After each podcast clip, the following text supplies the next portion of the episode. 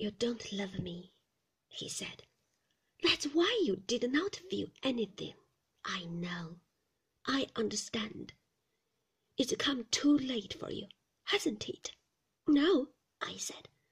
This ought to have happened four months ago, he said. I should have known. Women are not like men. I want you to kiss me again, I said. Please, Maxim. No, he said. It's no use now.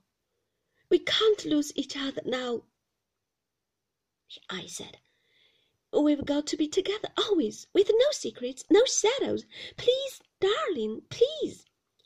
There's no time, he said. We may only have a few hours, a few days.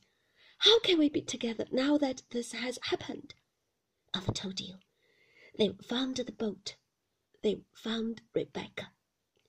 I stared at him stupidly, not understanding. What will they do?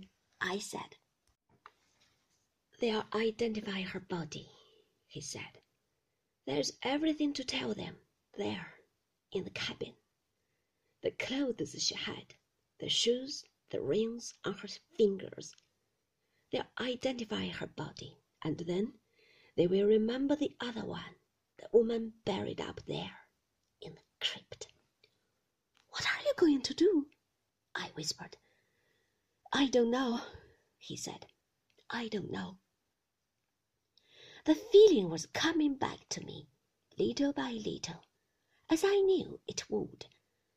My hands were cold no longer. They were clammy, warm.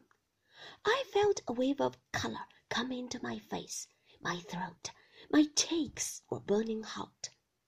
I thought of Captain Searle, the diver, the Lloyd's agent, all those men on the stranded ship leaning against the side staring down into the water.